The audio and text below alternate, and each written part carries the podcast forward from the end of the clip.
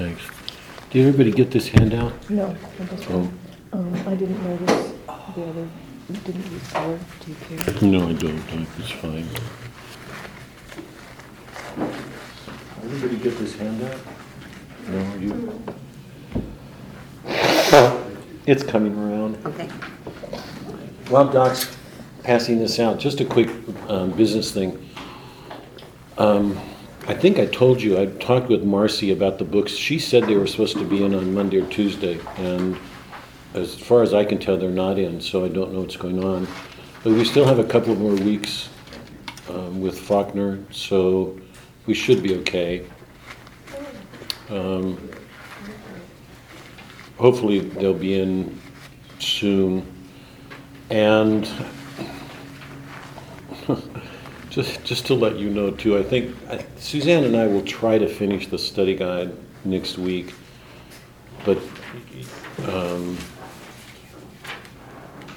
yeah, I hope I can get it to you, we can get it to you by, before the last week. Get it to you next week so you have it for the final book. But I've already been looking over the study guide and I, I think it's actually pretty good, but there are mistakes in it. I've gotta, I've gotta make some changes in it, but, um, it should help you. It's, I don't think you'll, I don't even think you'll catch the mistakes that I've got on my mind. There may be some typos, but what I'd like to do is print off the whole thing, the whole thing the last week, so you have, you have a study guide even though it will be late for you. Um, I hope some of you will plan to go back and reread these books because I think you know by now that first time you read a book, you, there's no way, no way to fully appreciate it. You have to, you have to see the whole thing and go back and read it to see the way the whole is present in parts all along. You can't do that when you've not read it, so. Um, anyway, so um, we'll let you know when the books come in, and um, I think we have two more weeks left. So, any any prayer requests this morning? I'd like to put two friends of friends who are married, since you've been talking about marriage, some of its challenges. Their 50th anniversary is tomorrow, or they're celebrating it tomorrow, I don't know if that's on the same day. And he has had a massive heart attack. He is now out of the hospital. He survived, although he died a couple of times, heart stopped. Um, But he has some really serious memory loss. And so they're, they're struggling at the moment because everything changed Yeah. you know, Yeah. and not, I don't mean, well, yeah, they're just struggling, I mean, it's, it's difficult. Um, So just to keep John and Connie, Say the first name. John and Connie. Sean. John. John.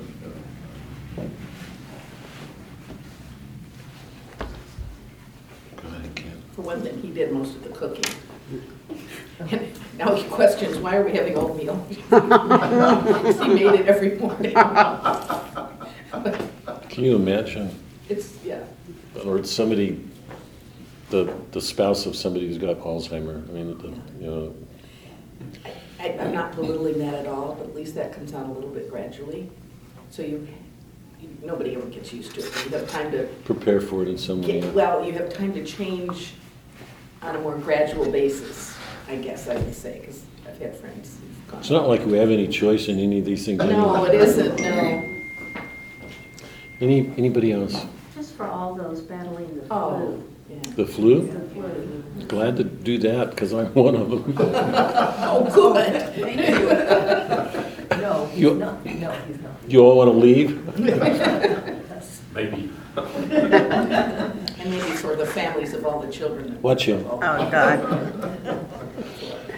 And my daughter's father-in-law died. They were on, he was on vacation in Alabama, so it's a, one of those problems of getting the body back and. having What's his name? Dan Dan. and his family. In the name of the Father, Son, Holy Spirit. Thank you again, Lord, for the gift of our life from you and um, for our life with each other, for your presence always, the gift of yourself to us in the Mass, for all the ways you offer yourself that we don't see. Um, something's coming up in this poem today. Like the whole work, I hope that we're doing, this Faulkner work, that will help us become aware that there's so much more going on. Um, we catch glimpses of it often, and even if it's glimpses, they should remind us that how much you're involved with every single thing going on in our life. Um, never to forget that. Um, I ask for a special blessing for all of us um, here at the outset of Lent. Strengthen us in our efforts. You were really clear this morning. Somebody, go ahead and bang it, Tom. Yeah.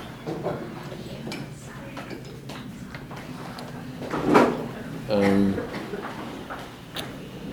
you reminded us this morning that you don't want um, burnt sacrifices or holocausts. You ask that um, really that we bring you to get past those boundaries that, that um, we make around ourselves in order to have life the way we want them, to be comfortable and, and not um, be discomforted by what goes on around us. You ask us to free the prisoners, to feed the poor, to clothe um, those who are clothless. You ask us to open our hearts, um, to tear them, and to let you out. Um, help all of us to take this discipline seriously. You call us to the world to bring you. Um, I ask for a special grace, a great courage, a greater love for all of us um, who are struggling with um, burdens in our f- own families, uh, particularly now. Um, that we trust in you, have courage to risk ourselves, um, to know that you, even if we make mistakes, um, you always bring good out of them. It should make us more willing to try. So, in this Lenten period, let it be a time of growing closer to you in everything we do, particularly with our loved ones, with each other, those that we love. Ask for a um, special grace for John and Connie. Um, things happen that entail suffering. It's not like we can control them. Um, it's part of our lives. Um, help both of them, most particularly Connie, um, to make a place for her husband and whatever his condition will ask of her. Watch over him, if it can be, um, let light return to his memory, um, help him to know again through it. And ask a special blessing on Dan. It's Dan, yes. Receive him into your kingdom. Um, wash away his sins. If he's to do time in purgatory, let our prayers move him along, clear his eyes, open his heart to see and feel those things he didn't hear, um, so that he will be able to come into your presence and know the joy of being with you. Um, let that be so for all of us. Um, gather us together and draw us to you. Um, that one day um, we can know each other in a joy um, of being with you. We offer these prayers in you, Christ our Lord. Amen.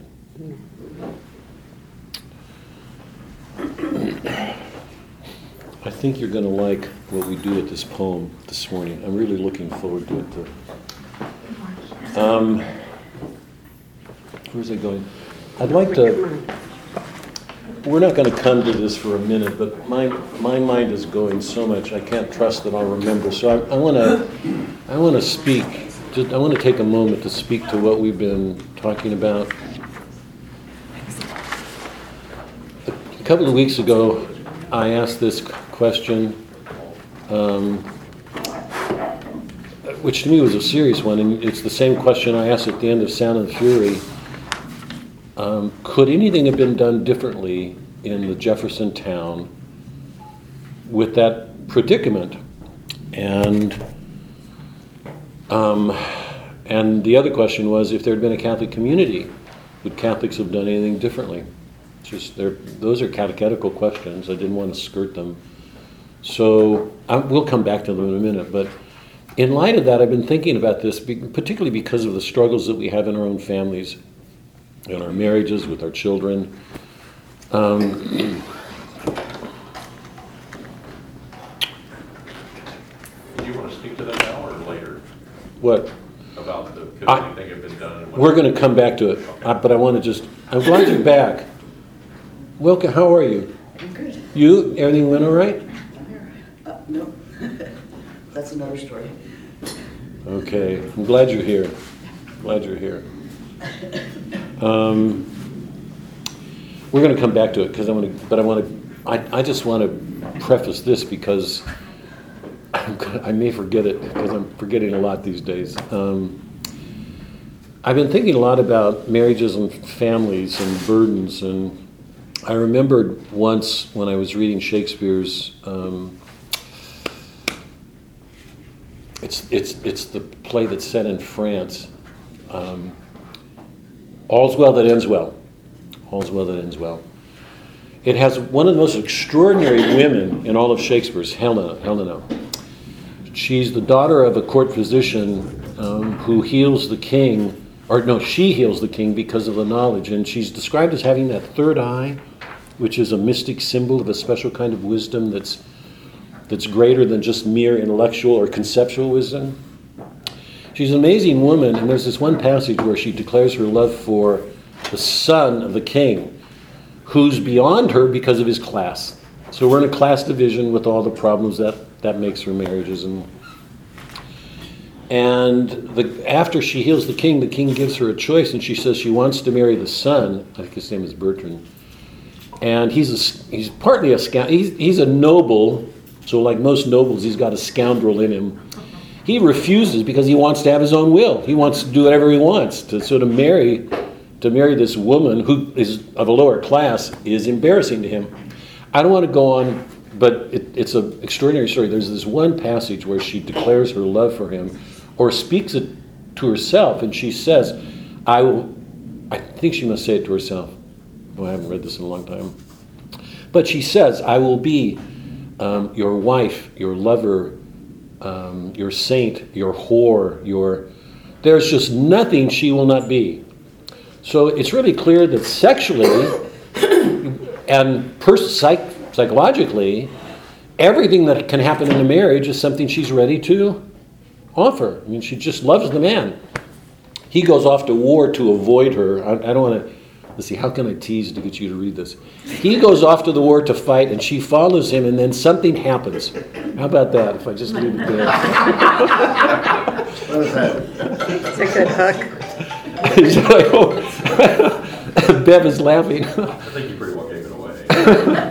Um, anyway, one of, one of the things you come away from that play with is this sense of the awful things that children do to their parents. You know, the awful things that we, that we suffer. And that's a constant in all of Shakespeare's plays because they're intergenerational. So often, Lear, I mean, if you've read King Lear, you know Goneril and Regan and um, Ed, Edmund are mean, mean. And in some ways, Lear has brought it on. I mean, he just has not taken the care to. But anyway, I want to just offer this thought on the burdens that we carry in families. I have not articulated this, it's like a light that. Um,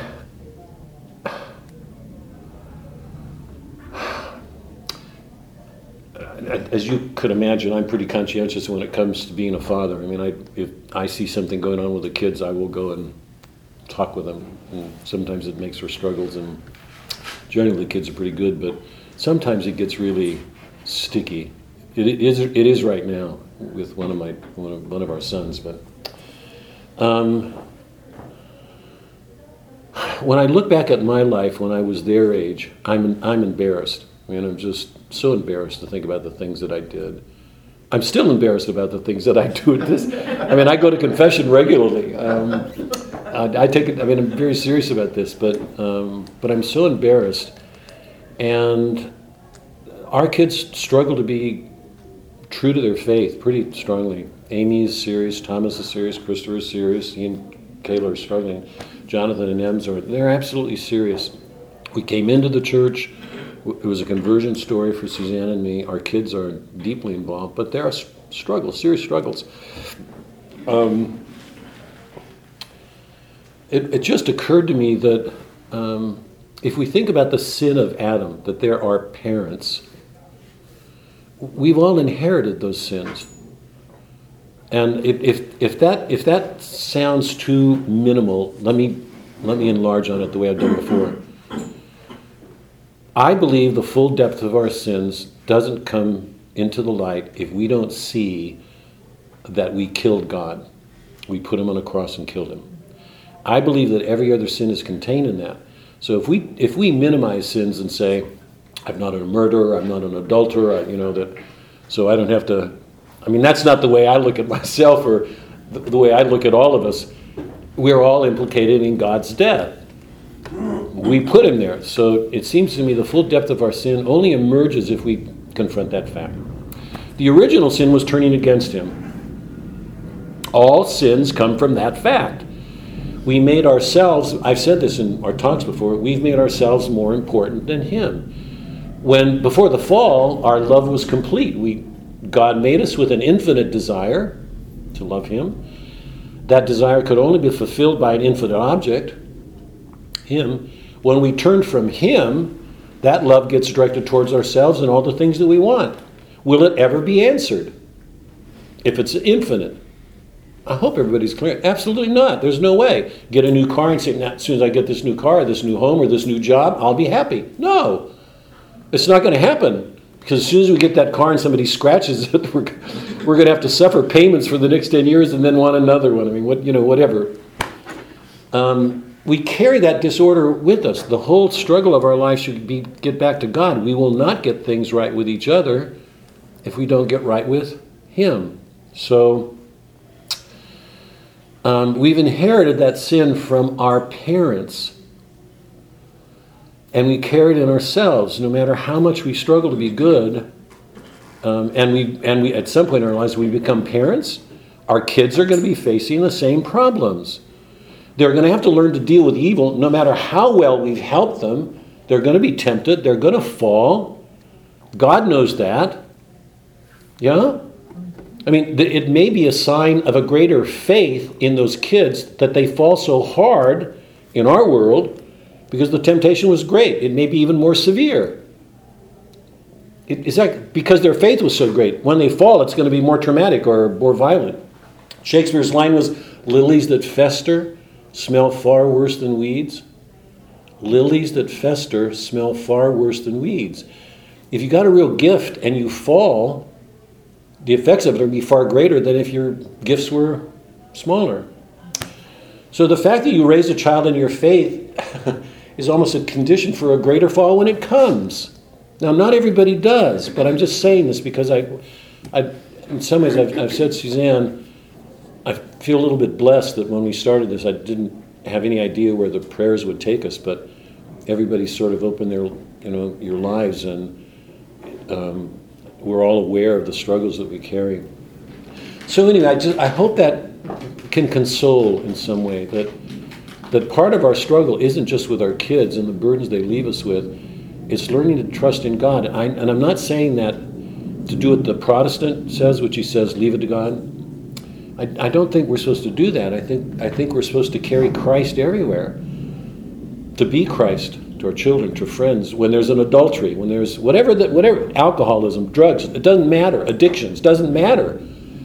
We're to take Christ there and risk trusting that knowing he will bring some good out of it, even if we remember remember Hamlet's line.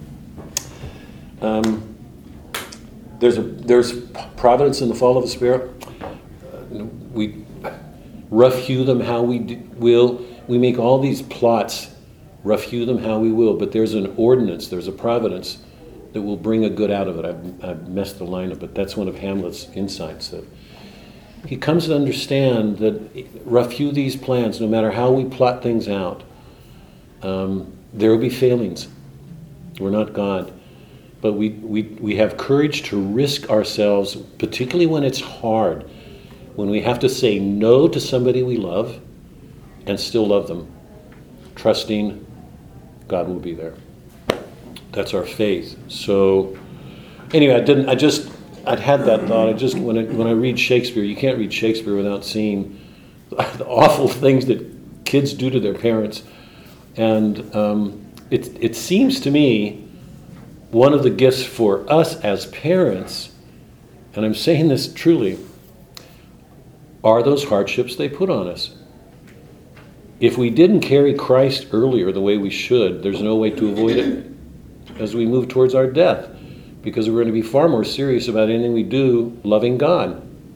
So it's interesting to me that at a time when we're, I think, when we're struggling to, you know, to approach God, we're far more sensitive to the wrongs of our kids, the struggles in the world, the disorders around us.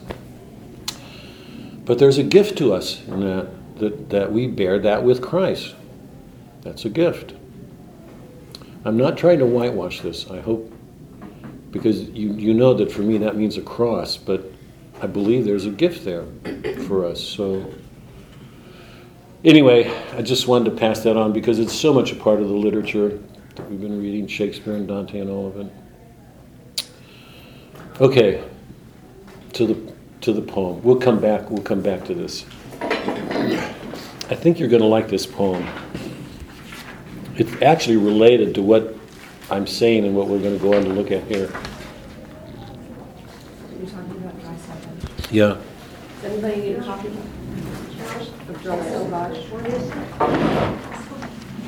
We're doing Eliot's drought, dry salvages.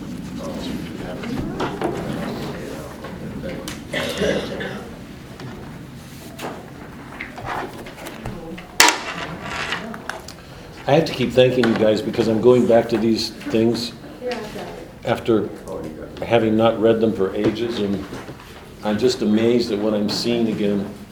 Even though my mind is going, I'm, I'm amazed at what's here.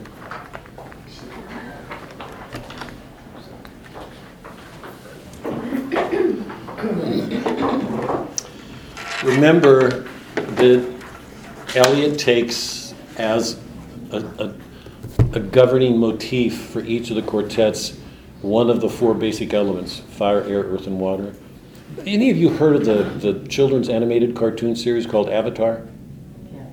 Our kids watch it, our grandkids. I, I love it. It's, it opens with this or Eastern looking warrior figure going, um, water, and then water dashes out, earth, and then earth dashes out of his hands, fire and flame, and then, I mean, he, it's called an airbender. He masters nature. And the story involves these three kids who have to learn to work together. It's one of the reasons I love because they have to. Our kids love it. I'm in and out of it, but there's an interesting thought for you while we're reading Eliot. Okay. oh God, it's getting worse and worse. Cartoons. I thought controlling nature was how we always got ourselves in trouble. Uh, yes. It's one of the questions that I have about this avatar. But I mean, we're called to self mastery in our struggles with it. How about that? Remember that he's got one of the elements, and we've been aware that in each one of the quartets, the, the, the unifying motif for all the quartets is the still point. There is this point at the center of motion that, in a sense, defines everything. It's always there, and the question is whether we see it. Know, Burnt Norton, I thought, was amazing in, in the way he, looked. he reminds me of a scientist. He showed its presence in a number of different things. If it's present in all those things, how can it not be present everywhere? I mean, it's like a scientific demonstration. It's here. And in, um, in East Coker, we saw the land and the cyclical nature of everything. Remember, all things returning to dust. In Dry Salvages, he takes um, water, the sea, as the central image. And remember, the interesting thing about water is that it's in flux. So it's always changing. It's an image of the mutability of the world. Everything's mutable, changing. If everything's changing, there's no principle, right? There's just all things are in flux. It's what the modern world says is chaos. Okay? The sea is an image of chaos. It's always in flux. Yeah? Here's the irony. But the sea is always the sea. So and I love that. I mean, I, I I think about that when we do the Odyssey because the sea is, has that kind of significance in Homer's world when Odysseus has to confront the sea. He takes the sea as the governing image, and we get some of these lines. We're going to do section two.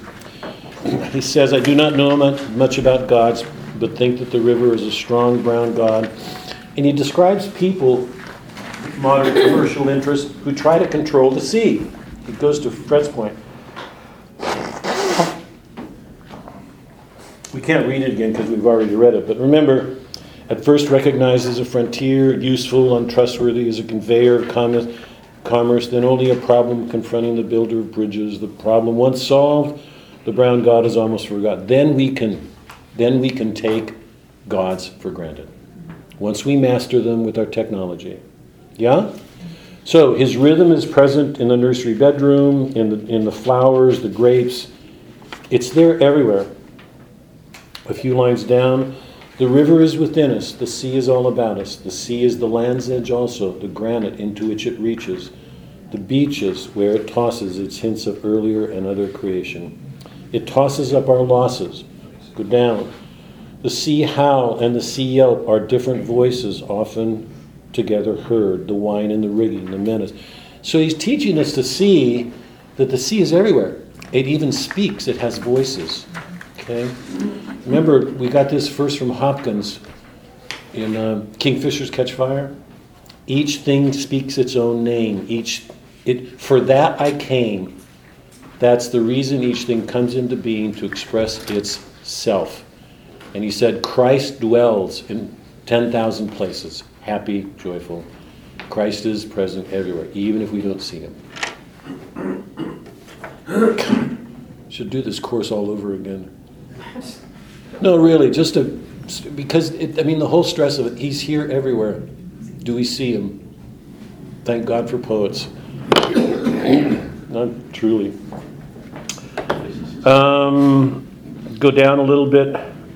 And under the oppression of the silent fog, the tolling bell measures time, not our time, because remember, it's rung by the, by the lappings of the sea, this bell that tolls. Measures not our time, rung by the unhurried groundswell, a time older than the time of chronometers, older than time counted by anxious, worried women. So he's talking, once again, about something like the still point. That the time he's talking about has always been there. It's present in the shifting of the tide. You can hear it in the, knoll, the knolling of the bell. Okay. Trying to unweave, unwind, unravel, and piece together the past and the future between midnight and dawn, when the past is all deception, the future futureless, before the morning watch, when time stops and time is never ending, and the ground swell that is and was from the beginning clangs the bell. And that's where we left off. Now let me just I want to, I'm going to give something away. I don't like doing this, but the next the next section, section 2 is divided into two halves. The first section consists of six sestets. How many lines in the sestet? Six. All right, six lines, six sestets. I believe if I had read them, you would not have picked up the rhyme scheme. Now, let me have your attention on this one. Hold on just for because this is really important. Ordinarily, a, um, a stanza will go like a sestet. A A B B C C A B A B C C. It could could be any number of chord, any vari. You've got A B C A B C. I mean, you can do it a number of ways. Poets do different things. Robert, it's the rhyme scheme you're talking about. hmm Yes. Um, say It's the one, that. The rhyme scheme, A, B. so A, ri- A rhymes with B. No, A rhymes with A. So A, B, and then you have A, B repeated, and then you have A, B repeated. So the, the word ending the line will rhyme with another word in another line. And the rhyme scheme could be AA, that is, it could be a couplet. First two lines rhyme, the next two lines, or the, or it could be AA, BB, CC. Is everybody following? Yes. Okay. So you could do it any number of ways. I'm, I'm convinced that if I read this, you probably would not have heard the rhyme. I don't think I did first time. Let me have your attention. I, I, I don't think I did the first time I read it. Now, here's my question if you if you look at this, you'll see that every every line in a stanza has a corresponding rhyme in that same line in the next stanza. So the first line of the first stanza will rhyme with the first line of the second, the second line of the first stanza with and so on through six, okay? You could hear you could hear the poem read and probably not even hear it, but maybe faintly, you know, because it's distant. If you heard an AA, um, where is an end to it? The soundless wailing. Here's an end to it um, with all the flailing. You know, if I had a if I had a line like that, you wouldn't miss it. But when you separate the lines over time, there's a chance that you might not pick it up. Now, here's my question, and this is crucial for what we're doing. Why did Eliot do this? Why did Eliot do it the way he did it? Because if he's a good poet, and he's a great poet, in some way that rhyme scheme will imitate what the poem is about. It's not a mechanical rhyming. It's not mechanical. Poor poets have mechanical rhymes. Da da da da da da bing, da da da da da sing, da da da da ring. You know, this is not what Eliot's doing. Second point to remember when I read the lines, you'll see every line has a colloquial rhythm to it. The rhythms approach our spoken language. You know, if you've done, we did it earlier, I don't know. If, but in, in an iambic pentameter, it's got penta, five, five feet of iambs. Da da, da da, da da, da da, da da. Now, nobody reads poetry that way because you read it rhetorically. But even in a line of iambic pentameter, there's a measure to music. Da da, da da. So, whose woods these are, I think I know. Now, you could go, whose woods these are, I think I know. That's from Frost. We don't read it that way. But Frost is writing according, according to an underlying meter. It's got four iambic, four iambic feet whose, whose woods these are, I think I know. His house is in the village, though, something like that. But we don't, we, we go, um, whose woods these are, I think I know. His house is in the village, though. You read it rhetorically, yeah? Eliot's not using an iambic pattern. His lines follow our spoken speech. So there's no semblance of poetry, and you could read these sestets and go through it and not hear any rhyme at all because they sound so much like informal speech. Okay? So he's done everything he could to conceal the rhymes. Now, why did he do this? Now, let me read. Now, I'll read the sestets and then I'll finish and pay attention to what he says afterwards. Okay? Why does he do this? you can't tell, I love this section. It's amazing. What he's doing here is as amazing as what he did in Burnt Norton with the still point, you know, all the fixed point. But it's a different form, and you could miss it. But it's analogous, and that's the important point. Dry Salvages, second section. Where is there an end of it? The soundless wailing, the silent withering of autumn flowers, dropping their petals and remaining motionless? Where is there an end to the drifting wreckage, the prayer of the bone on the beach, the unprayable prayer of the calamitous annunciation?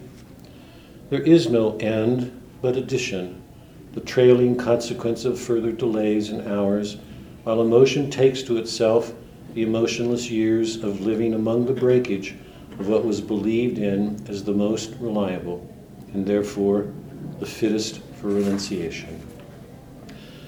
There is the final addition, the failing pride or resentment at failing powers, the unattached devotion which might pass for devotionless in a drifting boat with a slow leakage, the silent listening to the undeniable clamor of the bell of the last annunciation. Where is the end of them? The fisherman sailing into the wind's tail, where the fog cowers? We cannot think of a time that is oceanless, or of an ocean not littered with wastage, or of a future that is not liable, like the past, to have no destination. We have to think of them as forever bailing, setting and hauling, while the northeast lowers over the shallow banks, unchanging and erosionless, or drawing their money, drying sails at dockage. Not as making a trip that will be unpayable for a haul that will not bear examination. There is no end of it, the voiceless wailing, no end to the withering of withered flowers, to the movement of pain that is painless and motionless, to the drift of the sea and the drifting wreckage, the bone's prayer to death its God, only the hardly, barely prayable prayer of the one Annunciation. It seems as one becomes older that the past has another pattern and ceases to be mere sequence or even development, the latter a partial fallacy encouraged by superficial notions of evolution, which becomes in the popular mind a means of disowning the past. The moments of happiness, not the sense of well being, fruition, fulfillment, security, or affection, or even a very good dinner, but the sudden illumination. We had the experience but missed the meaning. An approach to the meaning restores the experience in a different form beyond any meaning we can assign to happiness. I have said before that the past experience revived in the meaning is not the experience of one life only, but of many generations, not forgetting something that is probably quite ineffable. The backward look behind the assurance of recorded history, the backward half look over the shoulder towards the primitive terror. Now we come to discover that the moments of agony, whether or not due to misunderstanding, having hoped for the wrong things or dreaded the wrong things, is not in question, are likewise permanent, with such permanence as time has. We appreciate this better in the agony of others nearly experienced involving ourselves than in our own. For our own past is covered by the currents of action, but the torment of others remains an experience unqualified, unworn by subsequent attrition. People change and smile, but the agony abides. Time the destroyer is time the preserver like the river with its cargo of dead Negroes, cows, and chicken coops, the bitter apple and the bite in the apple, and the rigged rock in the restless waters, the ragged rock in the restless waters. Waves wash over it, fogs conceal it. On a halcyon day, it is merely a monument. In navigable weather, it is always a sea to lay a course by. But in the somber season or the sudden fury, is what it always was. Okay, I don't want to take too much time because this is not, but there's something special going on here, so I just wanted to take a minute. Why does he do, use that delay rhyme scheme, and what does it have to do with everything that's said afterwards? Remember, it begins, where is there an end of it, the sound and wait, the silent wailing? Um, and he says we have to think of them as forever bailing, setting, and hauling. There is no end to it, he says at the end, the voiceless wailing. This constant um, flux and the wailing that we associated with it, the suffering in our life, is without end. And remember the opening lines of Burnt Norton time present and time future Time present and time past are, are both perhaps present in time future, and time future contained in time past. If all time is eternally present, all time is unredeemable. There will be no way to escape the suffering that's part of our world. It's not going to happen. For that, something outside of time has to come. Why does he use this delayed rhyme scheme? Would you have heard it if I'd not said it? I don't think so. Yeah. Because the, the lines are too colloquial. And he even staggers them in an amazing way to help disguise what he's doing, I think. You have to see it.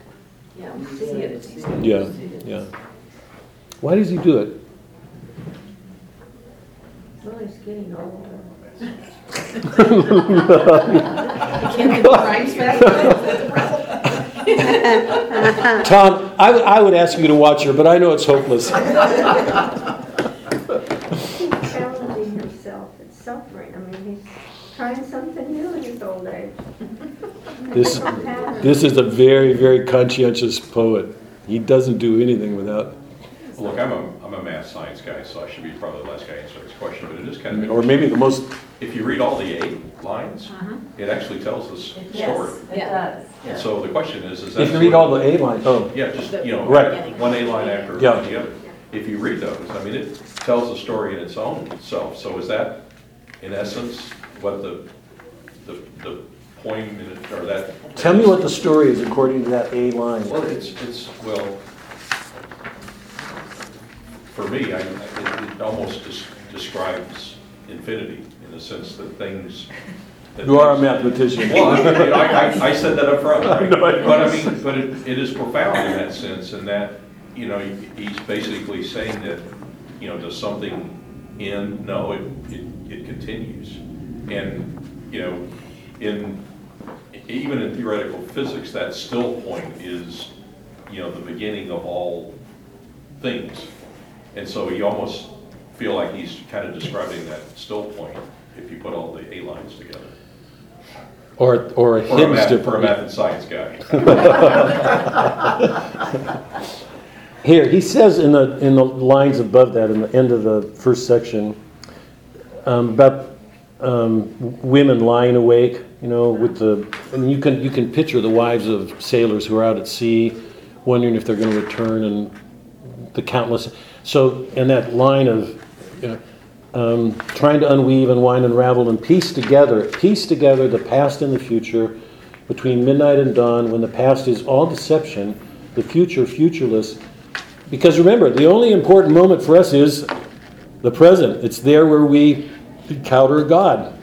If we stick ourselves in the past, we're in wounds. If we skip the present because we hope for things to get out of our suffering, this is where we meet God in the present moment. Between midnight and dawn, when the past is all deception, the future futureless, before the morning watch, when time stops and time is never ending, and the groundswell that is and was from the beginning climbs together, and piece together the past and the hours. And then he says in the second section, this is crucial. After he after he gives the uh, after he completes the the, the sestet section, it seems as one becomes older that the past has another pattern and ceases to be a mere sequence or even development. The latter a partial fallacy encouraged by superficial notions of evolution, which becomes in the popular mind a means of disowning the past. We had the experience but missed the meaning. There it is, yeah? Isn't it? I mean, I'm, I'm assuming I'm not just speaking for myself. Don't you all have, haven't you have experiences where something jumps out at you and you connect it with something else? And the fact that that happens means whether you hear it that way or not, there's a rhyme. Whether it's put to words, one thing is connected to another. And it makes us aware that there's this pattern, there's something unifying them behind. And the question, so in that sense, the poetry is imitating that. You know, he's describing things, and we pick up a rhyme, and we almost don't hear it. In some ways, it's like an imitation of what goes on in life. We'll see something, but we don't see the underlying connection and put them together. And so we don't hear the rhyme, we don't hear the poetry. If we put them together, what we would be hearing is the word. Yeah, I'm, I'm trusting everybody knows what I mean. I mean, that all words come from the poet, the word. He created everything, all harmony is in him. So, in a sense, those opening sestets are, are laying out the theme of this endless wailing, the, the timelessness of the sea, but also showing that there are these, um, there is in our life a pattern um, that the it, it seems as one becomes older, the past has another pattern and ceases to be a mere sequence. We tend to see things one following another. But I'm sure all of us had moments where we look back and say, I, know Susanna and I, it just blows us away. There are periods in our life where we look back and say, holy cow. It, it's as if a pattern. I mean, uh, I don't know if I get that personal here, but there are a number of things that happen around to us around graduate school and, uh, dozens of things. We put them together, and there are too many coincidences, too many things. And this is drawing us into the church. Too many things going on that all point towards the same thing. There's no way to look at that and just say there's a sequence, there was a pattern. And if there's a pattern, it's, it's poetic, there's a poetry. Do we hear, remember the music of the Spheres image? We have talked about that. Remember the Platonic, the, that each one of the heavens has an angelic order? It's invisible, but all of them together produce this music, a harmony. It's God's harmony. And you can only intellect it, you can't hear it with your senses. It's, it's, a, it's a special kind of wisdom. You have to grasp it with your mind. But if you grasp it, it's the, it's, it's the experience of the mystic uniting with creation and God. There's no way to hear that except as a harmony. I mean, you ca- call it mystical rapture. It's for a moment. You come into a music that will give you a joy that has to be overflowing. You following? Is this? So, it's not just a sequence and ceases to be mere sequence or even development, because in, in a scientific world, we tend to look at things in terms of development, stages or something, which becomes in the popular minds a means of disowning the past. What he's talking about is we had the experience but missed the meaning. So, what the rhyme does is exactly what he's talking about at life. We have these experiences and don't quite see what they mean. And when, and when we begin to see that what happened over here and what happened over here are connected, we see this underlying connected, a rhyme take a pattern, a sound takes place. And notice, notice that the pattern that he's talking about an approach to the meaning restores the experience in a different form beyond any meaning we can assign to happiness. What he's talking about is something like blessedness. Blessedness. Once we see this, it's not the happiness, good dinner, a glass of wine, chocolate bread. here's, here's what he says I have said before that the past experience revived in the meaning is not the experience of one life only, but of many generations. So, one of the questions, it seems to me, one of the challenges he's placing before us here is the pattern that I'm talking about, that he's asking us to see, is, is clearly larger than our own lives. It, ex, it, it existed before we came into the world, it will exist after. Do we begin to see it? Do we have the wisdom to see that? Or the heart to feel its harmonies? Something like that. So here we are back at the still point, but in another form. Remember, the opening motif, the governing motif, is the sea and the river and the mist and everything's around us. What Eliot's doing, God, it's just is stunning to me. He's taking every element in so many different aspects of life. He's better than a scientist. No, I'm really saying. I mean, he he's going to every aspect of life. He's better than no. I, I mean, I, he's better than all of us. Let me put it. He, you know, uh, he's better than English teacher. He he's a, as a poet. He's taking all these things from a, a great diversity of aspects of life and showing things that we don't see, and they're all pointing towards the same thing. Who can do that in such a varied way? It just stuns me what he's doing. Anyway, let me let me stop there. Um, any questions about dry? Now, now go on and read the rest of it. And remember, when you read it at home, read it aloud because you have to hear the poetry. That the past res- revived and the meaning is not the experience of one life only, but of many generations.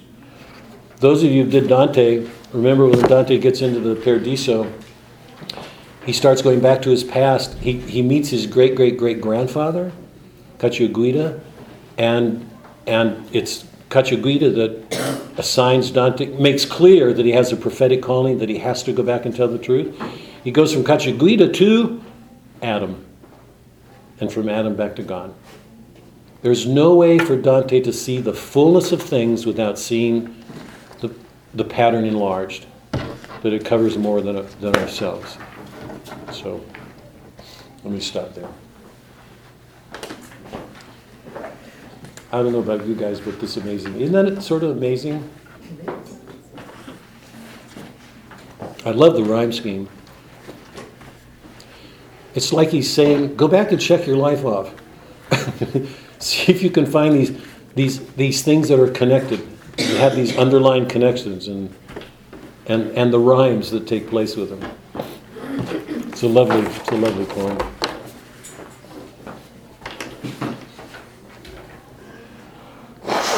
Any questions or Sue, you're musing. Well, I had a much lower level of thought, just that the rhyme scheme was, I mean, so I've listened and I agree, but the rhyme scheme was such that it reminded me of waves. Me too. Yes, You know, with the Yep, C. yes. And it, it kind of was like, like yes, this, and that goes on. yes. And we can't discern differences in them. I, I think you're absolutely right in that too, by the way. I think that part of his intention. There's nothing lower about that, it's true. It wasn't quite as deep. No, it's, no, it's, because it's there, I really believe that it's part of it, you knew it. Some of the lines, you might even hear a lapping, you know, just the rhythm of it is a, it's pretty amazing. So here it is again, can we, God is all, God is all around us. There's no way he's not going to be concerned in every event that takes place in our lives. How could he? Some amazing way, so. I'm worn out, let's go home. I need some more bread, some chocolate. Okay, let's do, I want to, um, I want to, I'm going to cut through some stuff here because I'd like to, there's two major questions that I've got, or, yeah, two major questions. Very briefly, see if I can, um,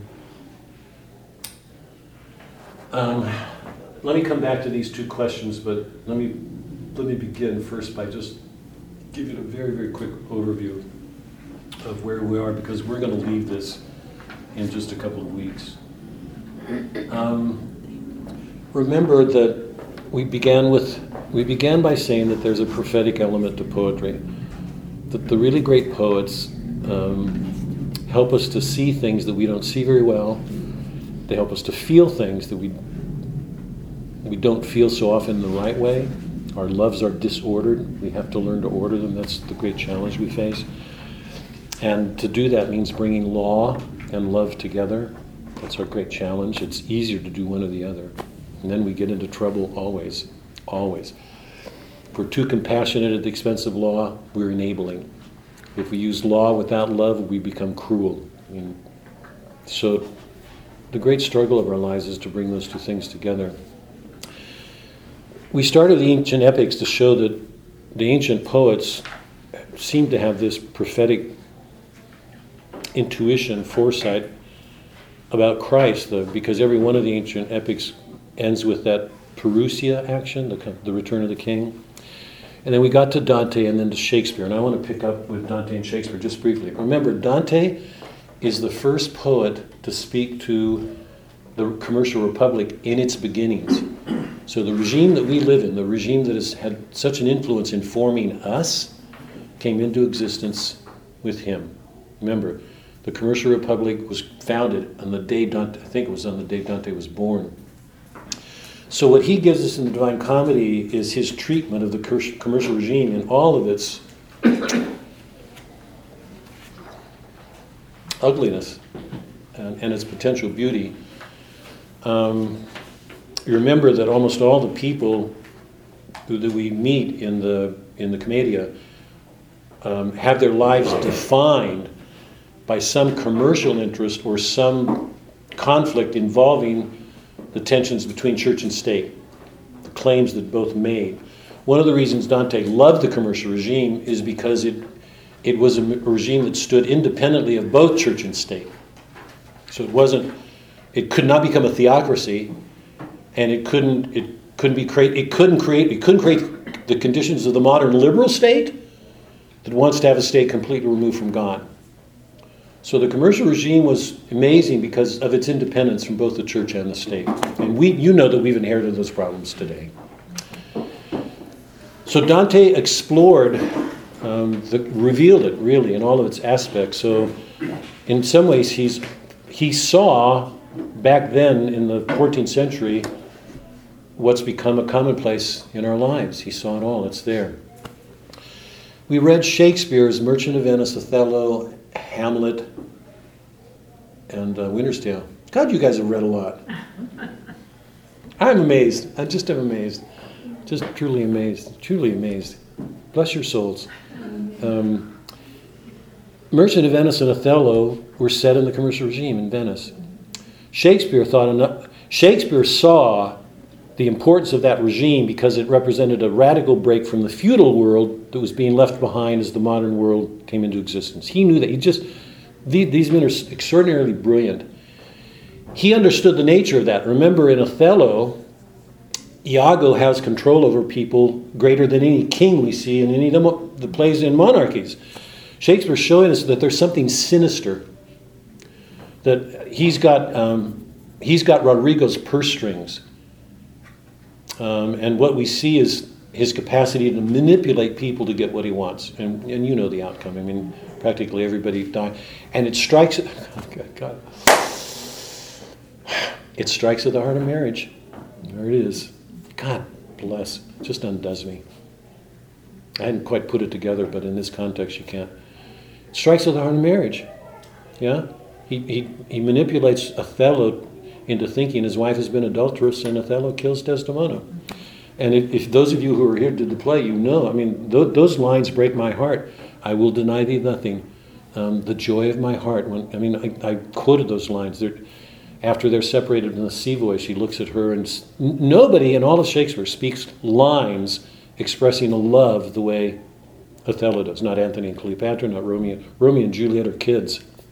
Um, it's painful to watch. And then over the bed, it is the cause, it is the cause. If I put you out, I, he, he looks at the candle nicks and said, if I put you out, I, this light I can relume. But if I put you out, what Promethean heat can bring you back? Once he kills her, I mean, he's weeping. Then he says, let me kiss her once and I'll kiss her again. He, I mean, he's weeping going into this act. He doesn't want to kill her and he's going to. So we see that there's something in the commercial regime inimical to love. It strikes against it. I've suggested that in a commercial regime, the very nature of the modern commercial regime is um, consumerist.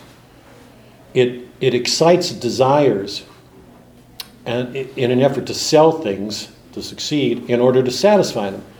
So we arbitrarily create desires to get them to satisfy and then create more new things. So the commercial regime has put us on a treadmill. It's not a regime given to love, it's a regime given to artificially encouraging desires in order to satisfy them so that a market can exist. I know that's a pretty brutal way of looking at it, but it seems to me it's there. It's inimical to love. It encourages desires without answering them. For that, you need to turn to God and uh, hopefully to each other in God. That's our belief.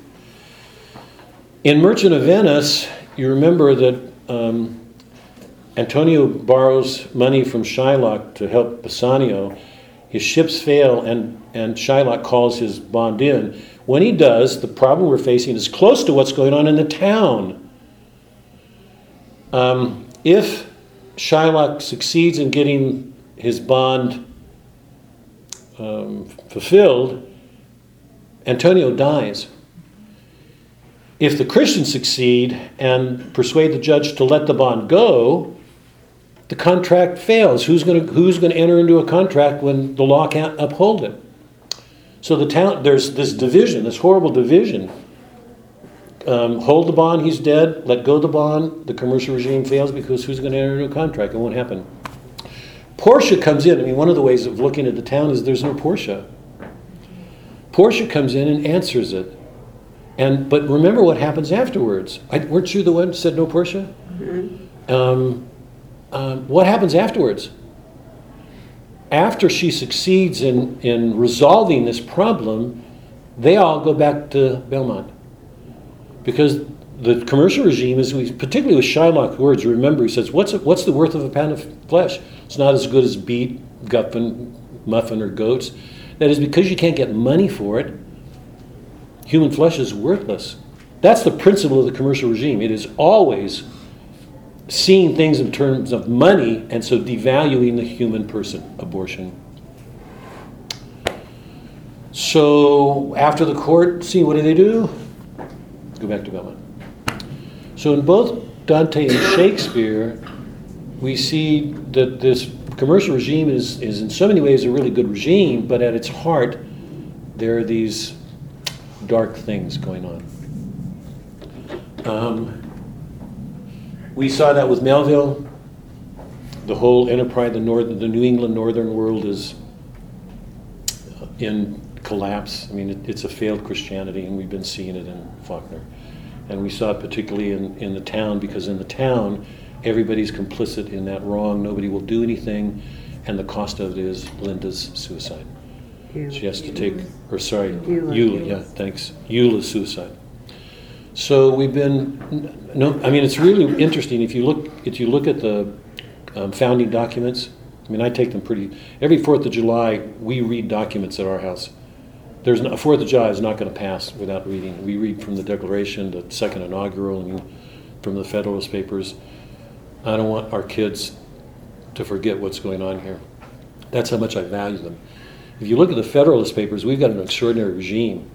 If you read the poets, you have to say, what's going on here? What, what, what, did, what did the politicians miss? Um, anyway, that's where we are. And then it led me to these questions, and I, I just want to take a minute with them now because I really want to get on to.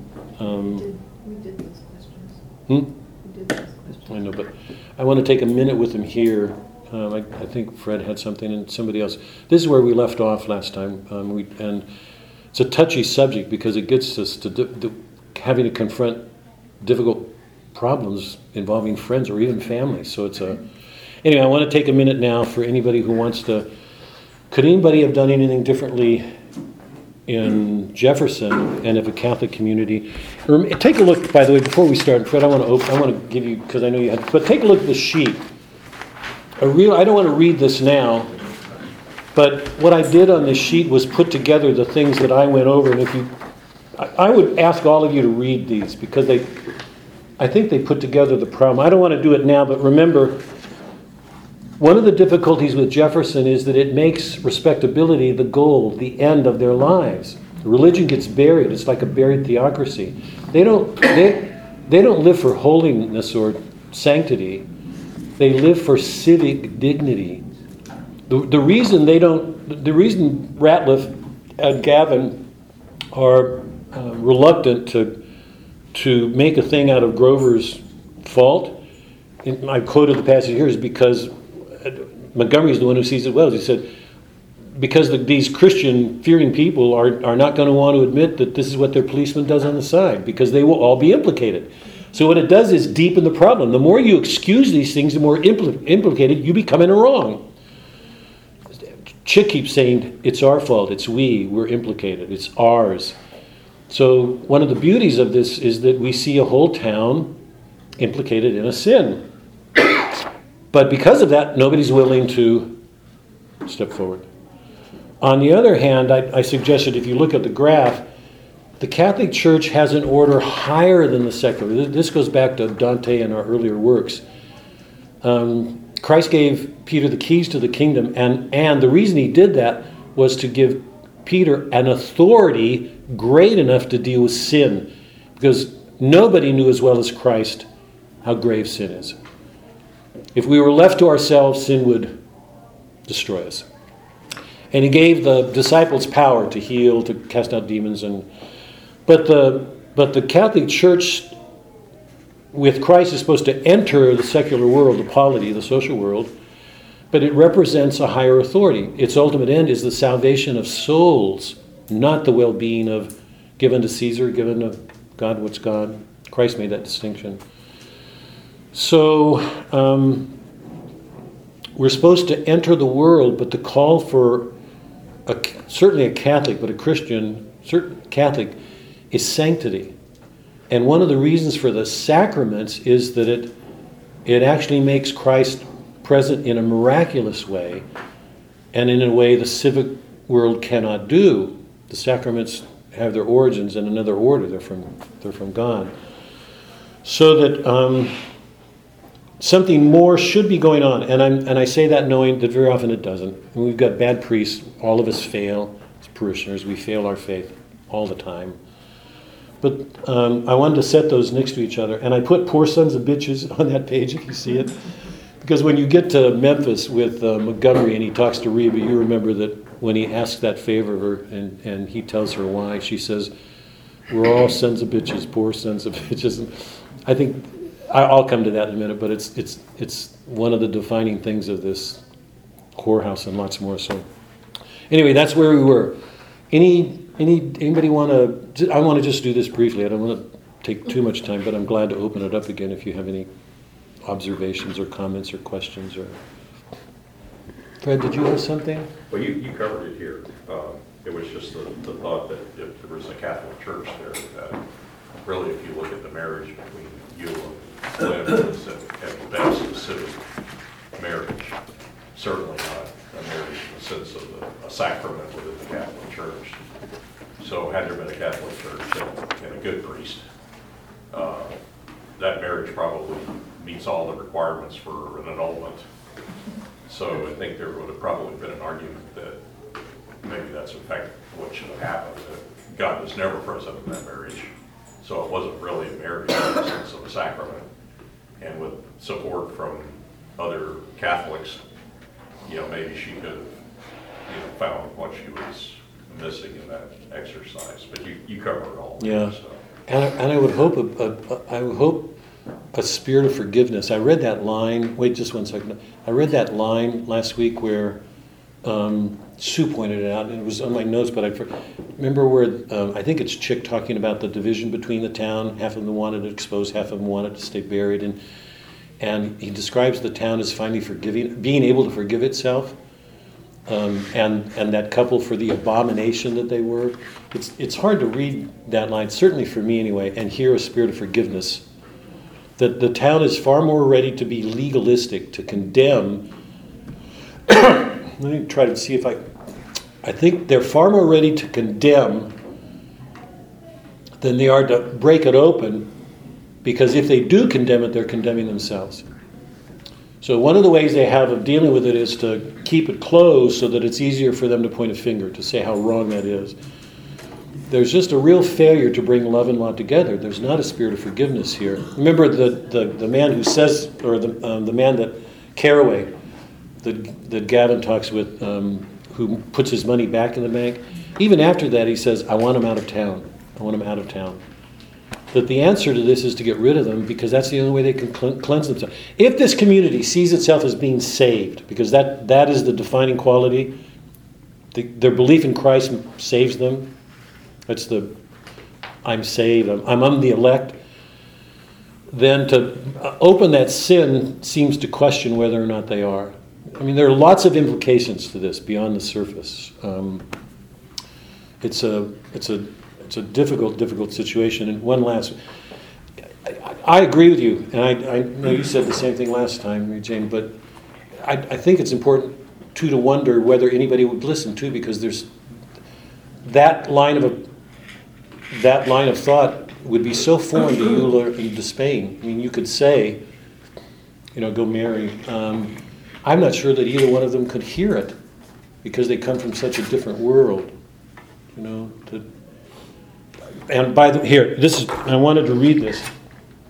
In light of that, in, in light, if you do go to somebody like the Compsons or Eula de Spain, if if you feel it, you you got to take the risk and go as a friend wanting to try to help with the problem. This is Faulkner. I found that the greatest help in meeting any problem with decency and self-respect and whatever courage is demanded is to know where you yourself stand. That is to have in words what you believe and are acting from. How many of us can go to another person in need of help and, and make clear in words our, our belief and why it would make a difference? Could we defend our faith in a, in a spirit of wanting to help? Do we have enough of a grasp, enough of a love of it to be able to take it to another in words? is to know where you, you yourself stand. That is to have in words what you believe and are acting from. That's quite apart from this. It's just a quote of. Don, did you did you have something? Yeah, I think what you're saying is a very good intellectual theory, but in practicality and reality, uh, there's not much difference between Catholics and Protestants when it comes to living in a secular society. When you take the, a lot of fundamental issues, there's not a whole lot of difference. Yeah, I don't happen to agree with that, but, From Pew's Yeah. research studies, Yeah. basically, when it comes down to uh, uh, abortion, contraception, marriage, there's practically no difference. yeah, I don't agree with that at all, but um, and I wouldn't be here if I did, I mean, I- if I didn't. Um, There's a whole sacrament element, there's a whole mystical sacrament element that we have that's embodied in the sacraments and a priestly order, a sacramental order that the larger part of the Protestant world doesn't have. Well, I agree, but uh, in practicality, in reality, uh, most Catholics are just like Protestants. No, Well, I, I, I don't agree, but, I, I- wait, let me try to, it's, I would agree this far, and, I- and I don't want to, because we're, right now, we're in an abstract world, and I, I do not want to get caught in an abstract world with you. Um, If you, if you, I, there's not a question in my mind, I've said it, you know, going back to Dante, all the people in Dante's hell are Catholic, greater majority. The, the large part of all of us fail in our faith in some way. All of us, myself, Suzanne, you guys, I'm assuming, I, I don't want to point, I just think we carry our failures with, with us. We're, we're asked to carry our failures with us and put them away as we go along. That's our call. So, in a large, a large way, a large sense, a, a, a great part of the Protestant world and the Catholic world overlap in that sense that all of us are trying to get rid of our sins. So, I, no disagreement there, but those are generalizations. But I would say once you get past that into the margins where our faith do, do make a difference, then you're into another world and you can't, you can't hide behind abstractions.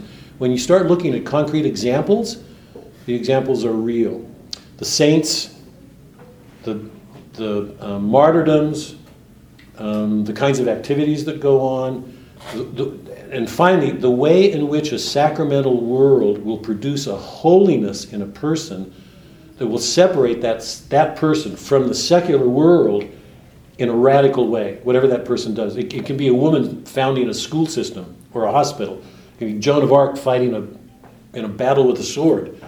You know, but the life of the saints is real. They go beyond what most of us do. So, anyway, anybody else? How many are in the town of Jefferson? How many what? People, what's the population? I don't know, Linda. I don't know. I It's mean, not very big because all the guys fit on one porch. That's Frenchman's Bend. That's Frenchman's Bend. But they're still. No, that's Frenchman's Bend. We're in city limits here. They make parking a lot bigger back then. You're too good a reader to say that. It's hard for me to separate like a little, a town which is much bigger now, but when we moved to Grapevine, something like Jefferson. So, you Yeah. know, if my neighbors are living in sin, or they're a couple not married and have a nice house, blah, blah, blah, I mean, I'm not gonna do any, it's none of my business. There's privacy, confidentiality. I don't put my nose in their business, and I'm a good Catholic. I Yeah. don't care what they are, but, if- I mean, I, I don't get the, the whole town making you of their business and pushing them out of town unless it's a town, town of two hundred or hundred, everybody is in Yeah. everybody's business or something.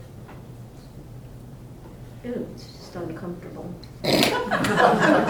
But there, I mean, there are so many instances where they, it said that, you know, you can't do anything without the whole town knowing it. Everybody uh, knows. Everybody knows Yeah. everything, so Yeah. it can't be very loud. Right, you right. know. Somebody walks, The- Two hundred and ninety-one. The- What is it now? What? Fourteen thousand two hundred and Was that or was that back in the nineteen thirty. nineteen? Oh, trust the scientist.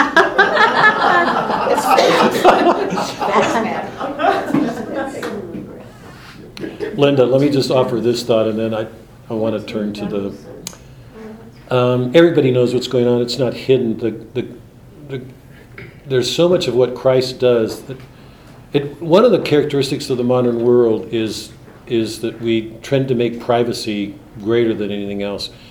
Everything that Christ has taught us, at least in my reading, you correct me here if you can think of something else, doesn't allow that, doesn't allow that for us. There's a big difference between sticking our noses in somebody's affair. I mean, just that phrase says that's not the way to go into this. I mean, if anybody goes into it that way, it's wrong. But um, sin is our business. I, we're not supposed to meddle. We're not supposed to pry. We're not supposed to self-righteously, you know, stand above people. But everything that Christ did made it clear that he asks us to take him to the world, whatever the circumstances, and risk it.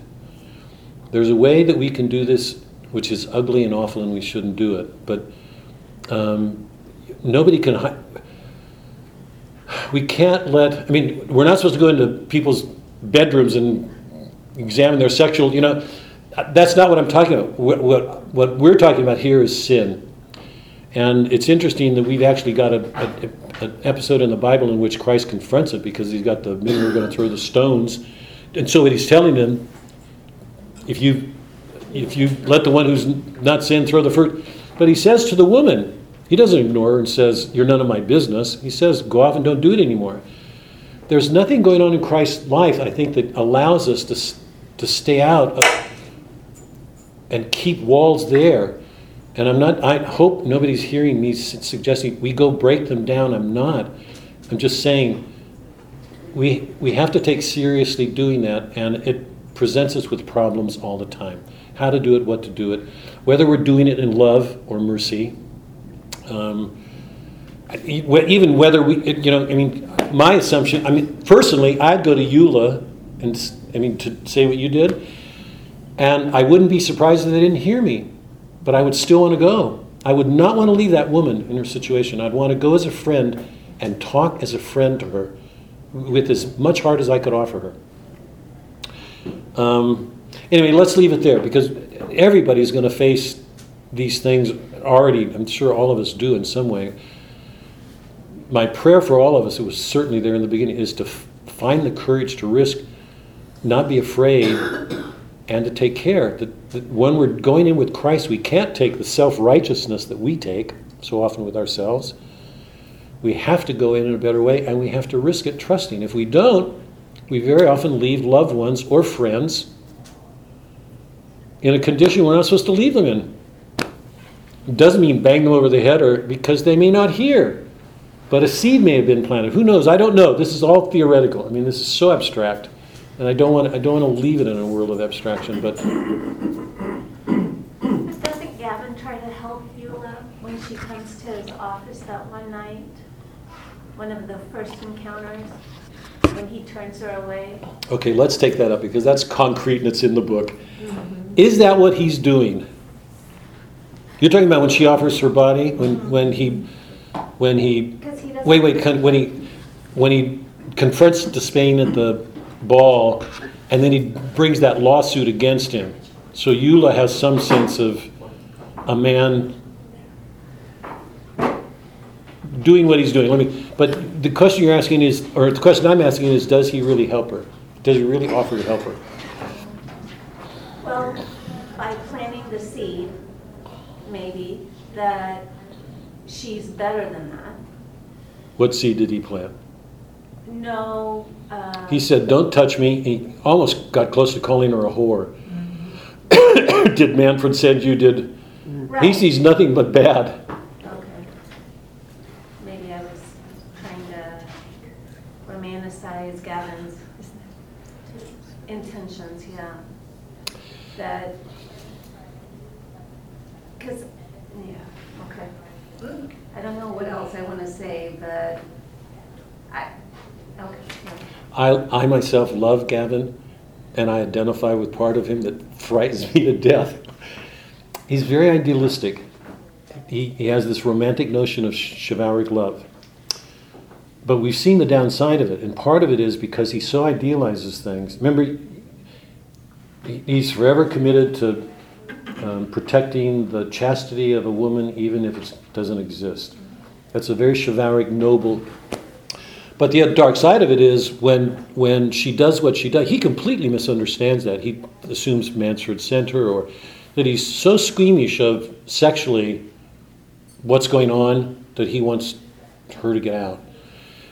Here's, I mean, in in the context of what we're talking about, my question is, if he if he could have shaken himself of that ideal, could he have gone to her and said, um, "You're married to Flem. Um, I understand your relationship with um, de Spain. I and I can't do anything but honor it. I mean, he makes it clear with Caraway when he says 18 years of fidelity, you know, devotion. I can't do anything but honor it. I, I, I don't know how you could do otherwise. Um, but I have some things to offer you that I'd um, really like you to think about. And I want you to know that when I, you know, we can talk about this, and if, if you ever decide that you want to go, I will be glad to be there with you. That's a very different thing from what Gavin, though, because Gavin is, he, he's, a, he's a product of that town. Um, the chivalric ideal that's Southern, you know, has got something self serving in it. That's not what he brings, so it's not as if he tries to help her.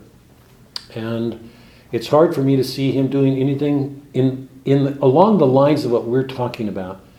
Because one of the contentions that I had when Suzanne and I were, were talking about this at the table one day and we were getting to Eula's suicide, and I just thought, Faulkner has so exposed the problem here. There's no way out. There is none. Whatever option she takes, she's lost, and so is Linda. Her answer is to try to get her out of it, to, I think, in an effort to spare Linda. That suicide is an indictment. There's nothing else to do. They're lost. And my comment when we were talking about it is um, it drops off exactly where the Catholic Church should pick it up, and there's nobody there. Mercy, an, an annulment, or a different way of looking at who's there to talk about those things in the terms in which I'm talking about them. Faulkner's word. To know where yourself stand, that is to have in words what you believe you're acting from. How many of us can give an account of our faith when it's needed? Anyway, I don't see Gavin. When I mean to take, he, he's a he's a chivalric knight. When he grabs de Spain, he knows it's going to lead to a fight, and he also knows he's going to lose.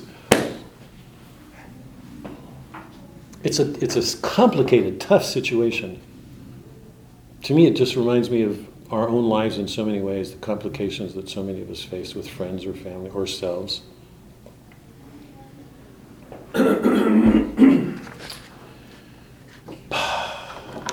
Quick. Um, I want to just. The mansion is the ideal towards which Flem has been moving. It is the, it is the fulfillment, the fruit of the respectable ideal. Everything about respectable, respectable is embodied in that mansion. And it seems to me comically, if you've been reading closely, you'll see it. You know that one of the images that Faulkner used to describe Flem's house is that mantelpiece that he can put his feet upon. Is there any clear image of self sufficiency, being godlike? You no longer have to do anything, you're self sufficient. You're, you're complete in yourself. You have made it. Is there any more telling image than that mantelpiece because he can put his feet up and not be concerned about anything. So, in an interesting way, that um, he, Faulkner talks about it as a shrine or, you know, this place where, to me, it's a fitting image of the of the way in which, sadly, I think too many of us strive to get ahead and reach that situation, that condition of worrylessness, self sufficiency that we no longer have to worry about things. It's the antithesis to everything Eliot's describing in Dry Salvages, this endless wailing. To get free of it, it's almost like to become a god. The providence, the whole issue of providence, when the, when the book opens, you know that uh, Mink is, um, is looking for Flem and he can't find him. And finally, and he's, he's talking about, so often he talks about this they or them, old Moster that is his image of a God. And in his mind, that image is Old Testament, it's legalistic, it's harsh. It will ask things of him and expect him to be a man in the way that he, you know, very rigid. Is there a providence? Because we see at the end of the, that section that he begins to look at that figure differently. Um, and then I'm going to come to this next week when we look at Linda, but I'd like you to just think of two things because to me it's amazing. In the mansion, even though it's called the mansion, and the mansion is the center, the centerpiece, the image of the ultimate realization of the respectable ideal.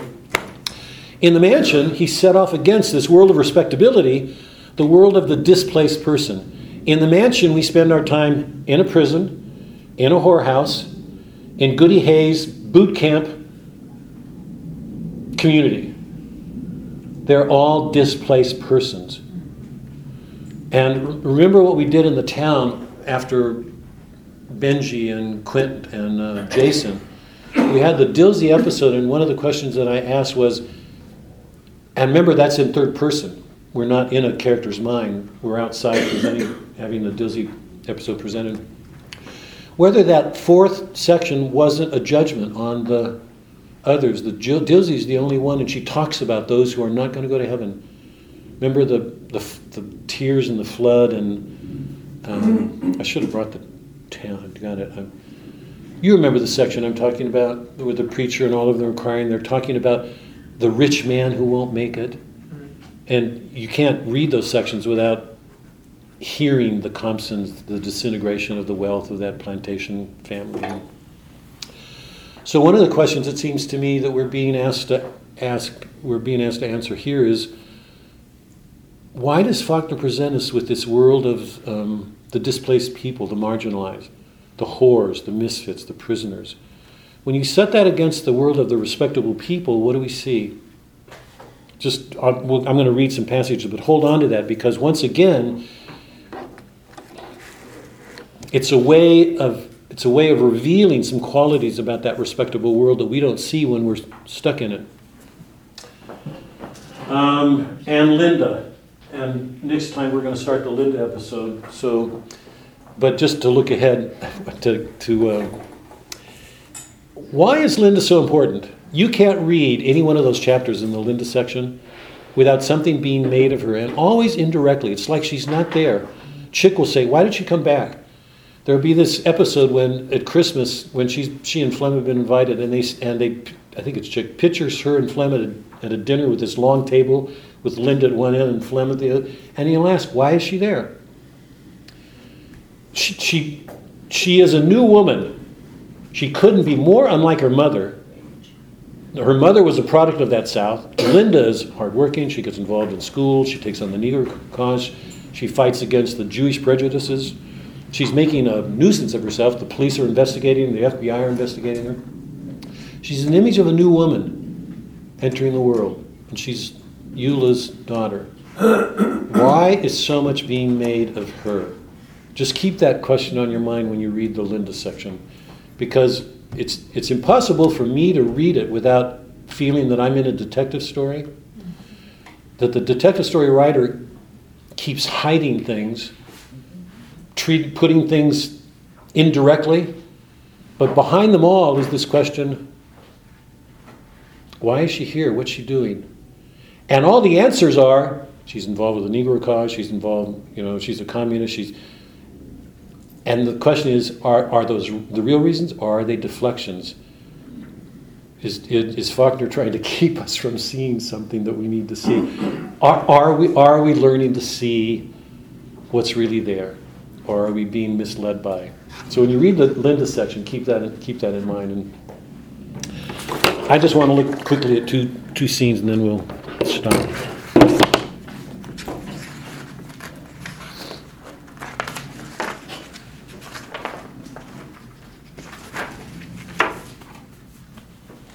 Sorry.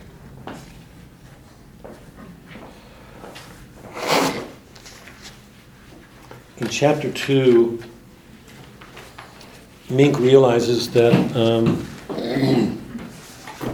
Flem's not coming.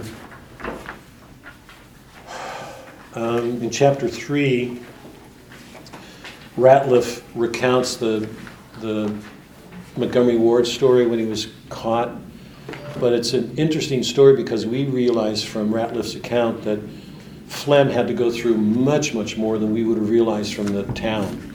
In the town, when we got the Montgomery Ward episode, the whiskey turns up, and that's all we know.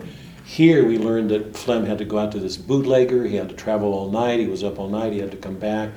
He had to um, he had to do all he could to get his cousin in the legislature. Um, so we, we have this image of Flem as being unable to rest, but he has to keep doing everything because he has to control everything. And he can't get Montgomery set off to the prison he wants to without the help in the legislature, some changes. So we see the Snopes principle the Snopes spirit spreading and Flem's influence um, expanding. It's, it's covering a wider area. But here in, in chapter four, I, I want to look at a couple of the things. Chapter four is special to me because it's the first time we get. Now, remember, we're in this world of displaced people. This is pretty amazing.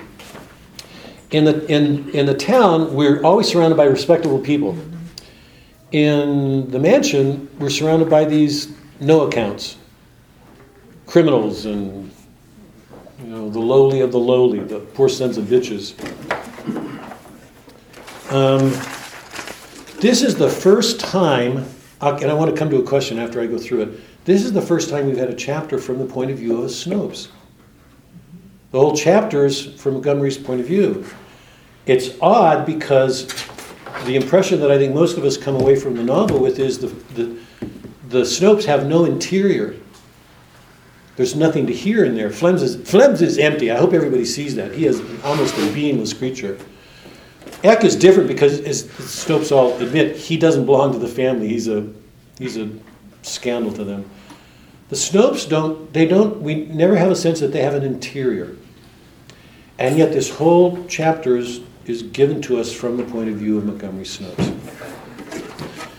It opens with Montgomery and Flem negotiating. Um, um, Flem is blackmailing him to go to the prison to set up uh, Mink. He wants to try to get him involved in an escape so another 20 years can be added to his, his time because he knows in five years Mink is going to be out. So 15 of the 20 years has passed. Mink's got five years left. Flem's now fearing for his life. So all of this apparently was trumped up to get Montgomery there.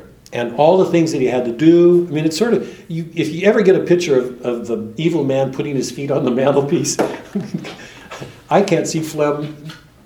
Well, it's either he's doing that or he's insanely busy. But so he um, he blackmailed him because he's got an envelope with a stamped that's stamped that he can use to get Montgomery Snopes to a federal prison for much longer. So they agree to, to do this, and Mink sets off. He's given a furlough for a few days. He sets off for Memphis to ask Reba, who's the madam of the whorehouse, to send this money to Mink and Jim. Okay. So I want to just go to that. When he comes, when he comes to Reba's, it's a touching scene. Reba's trying to be personable with this guy who's pretending to be a soldier when he's not. Apparently doesn't have the money. They've got a new woman, Thelma. Minnie is, I think, one of the servants of the house. And on page 87, um, Reba recalls her experience with Binford, who was the head, the master of the house, the pimp, whatever you would call him. Um, and he's died, and she describes their relationship as being like two doves, that they got along so well. But he's dead, and now she's doing it on her own. She's alone. So immediately, we come into a whorehouse, and the woman is having to bear this by herself. She doesn't have the help of the man, he's gone. So we have an image of a, word, a woman um, carrying these heavy burdens. Middle of 187, um, she was looking at me, sell it out and come on up here. Is this a proposition? I said, all right, come up here and be the landlord. The beer and drinks is already on the house and you wouldn't need much. She knows that he doesn't go into sex, but this is on page 87, in the middle of the page. Um, she offers him the job. Um, she knows he doesn't care much for sex, so that's not going to be an issue. And then she says, and I can afford that, and I wouldn't have to be always watching you about the girls, just like Mr. Binford, because I could always trust him too, always. She was looking at me. There was something in her eyes or somewhere I never had seen before or expected either, for that matter. How typical of a Snopes is that? Yeah, is everybody following? Um, there was something in her. A man can do what a woman can't, she says. You know, paying off protection, handling drinks, all of that. Middle of one or 88, she looked at me. Yes, not even like a, not even to a dog, like two doves. She roared and lifted the glass of beer. Then banged it down and shouted at the door, Minnie. Minnie came into the door. Bring the gin, Reba said. Now, Miss Reba, you don't want to start that. So clearly she's got drinking issues. I mean, Minnie knows that. So we're in a community in which the servant helps the mistress, and Montgomery is seeing something in her eyes that he'd not seen before. Now, Snopes are not usually that observant for Snopes to say that. You know that the guy gets chased out, and then, uh, and then there's this exchange on 91 between Montgomery and Reba. he pulls out $50 and he gives her 10 towards the top of 91. This is for you and Minnie to remember me until I come back in two years. I want you to send the other to my great uncle in the Mississippi Penitentiary at Parchman. You come back in two years? Yes, I said. You can look for me. Two years. The man I'm going to work for says I'll be back in one, but I don't believe him. All right. Now, what do you want me to do with the 40? Send it to my great uncle Mink Snopes, Parchman. What's he in for? He killed a man named Zach Houston back in 1908. Did Houston? I love this line. Most people go, "Oh, poor thing." She goes, "Did he deserve it?" And she's she's ready to take a gun. I mean, I love this. People, pardon me. I'm glad to see people do that. Did he deserve it? Um, did he deserve killing? I don't know, but from what I hear, he, he sure worked to earn it. the poor son of a bitch. How long is your uncle in for? Life, I said. All right, she said. I know about that too. She's got this worldly wisdom. Put her in Jefferson. Would she have? I mean, is there any any any ugliness she has not faced in the world in a brothel? Um, all right, she said. I know about that too. When will he get out? About 1948, if he lives, and nothing else happens to him. All right. How do I do it? I told her the address and all. You could send it from another prisoner. I doubt it, she said. I had never been in jail. I don't aim to be. That to me is a really funny line because she's taking it literally, and we know that being a prisoner doesn't just mean. Yule is a prisoner. I hope everybody sees that. When Christ talks about, I really believe this, when Christ talks about letting the prisoners out, he's just not talking about jail, even though I believe he is. There's some way in which all of us are prisoners. Do we unlock the doors for each other to help us get out in our marriages, in our families, with friends? Send it from a friend then. All right, she said. She took the money and folded it. The poor son of a bitch, she said. Which one are you talking about now? Both of them, she said. All of us, every one of us, the poor sons of bitches. I love that line. That's why I put it over the circle on the one side. What's the difference between Reba and the way she looks at the community and the way that anybody else in Jefferson looks at themselves?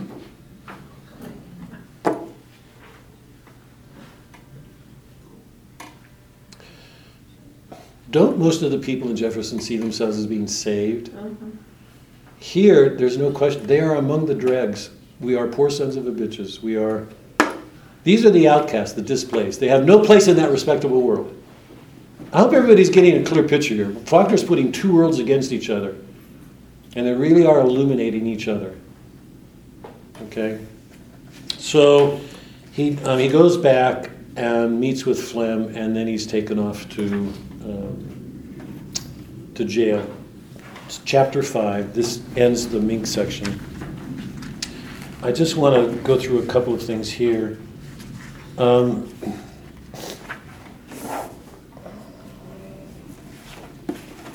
now, you know that he went there with one purpose in mind to set up Mink to escape so that Mink would have another 20 years added to his life.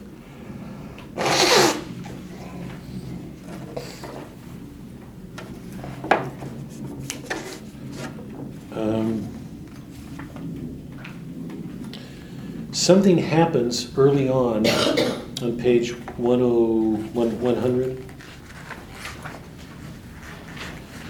Remember in the town, three quarters of the way through, we had that brief section that I described as um, elegiac, that the kids are released from school and there's this um, sense that something is about to happen. The kids are out. Faulkner is, it's just amazing. He prepares, prepares us. If we're reading well, we know something's, the chick even says it's like something was going to happen. And then there's that long melancholy meditation of Gavin's, looking at Jefferson, and uh, it reminds it reminds me a little bit of Christ when he looked down on, on, uh, on uh, Jerusalem and wept. Know, he looked down at the town with this. Christ was there looking down on the town before it was going to be destroyed, and he cried.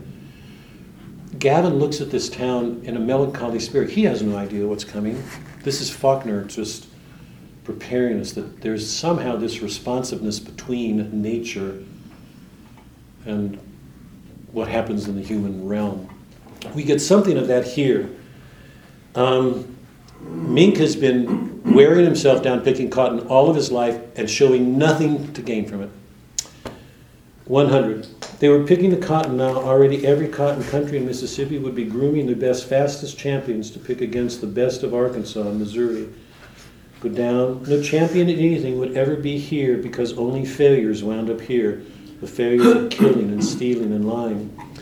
So it, this turns out to be a good crop year. Something's going on. The cotton is fruitful. He carries within himself a sense of his life's failures. Go down.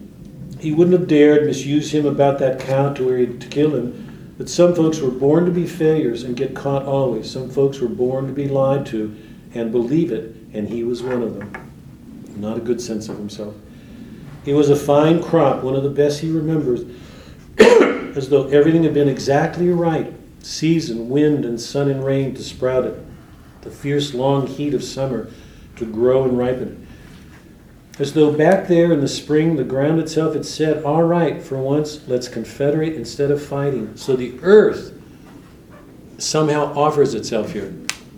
This implacable earth that has taken the lives away of sharecroppers, it's almost like it's sympathetic. So here's nature a little bit offering itself.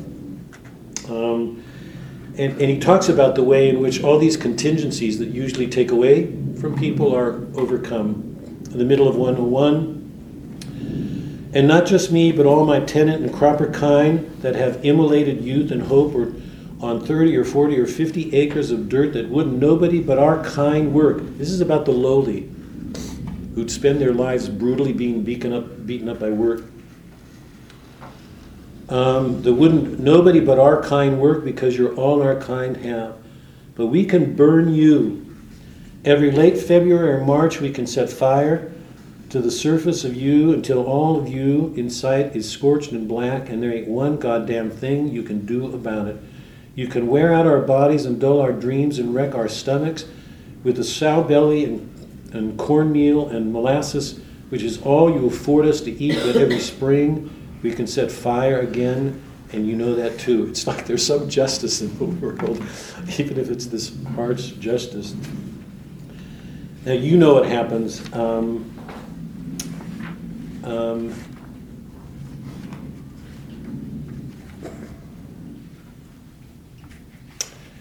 page 104, um, Mink is contemplating him and Flem getting old, and for a moment it's almost as if he relinquishes or um, gives up his vengeance quest, that he sees the two of them getting old.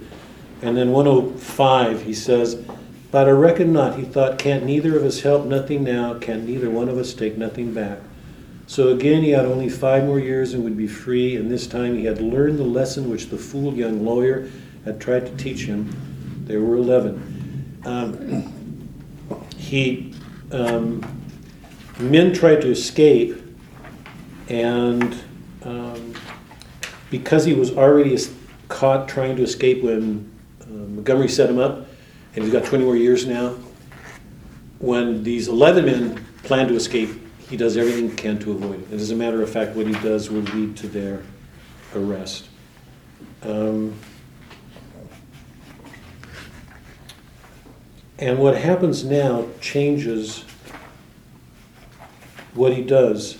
Um, he tells himself to wait, and after the aborted escape, one of the men, Stillwell, manages to escape, and after he escapes, he keeps sending postcards back, war- counting the years off, letting Mink know that as soon as he gets free, Still is going to kill him. The warden feels sorry for Mink enough to say that when he avoided the escape, it actually helped lead to the capture of the men. He, he qualified to be released, but he didn't want to release him for his own good. And Mink has that response that he always has. Well, I might start. I mean, was, he he stopped objecting to things. He's no longer objecting or complaining. He says, "I'll just go back to waiting."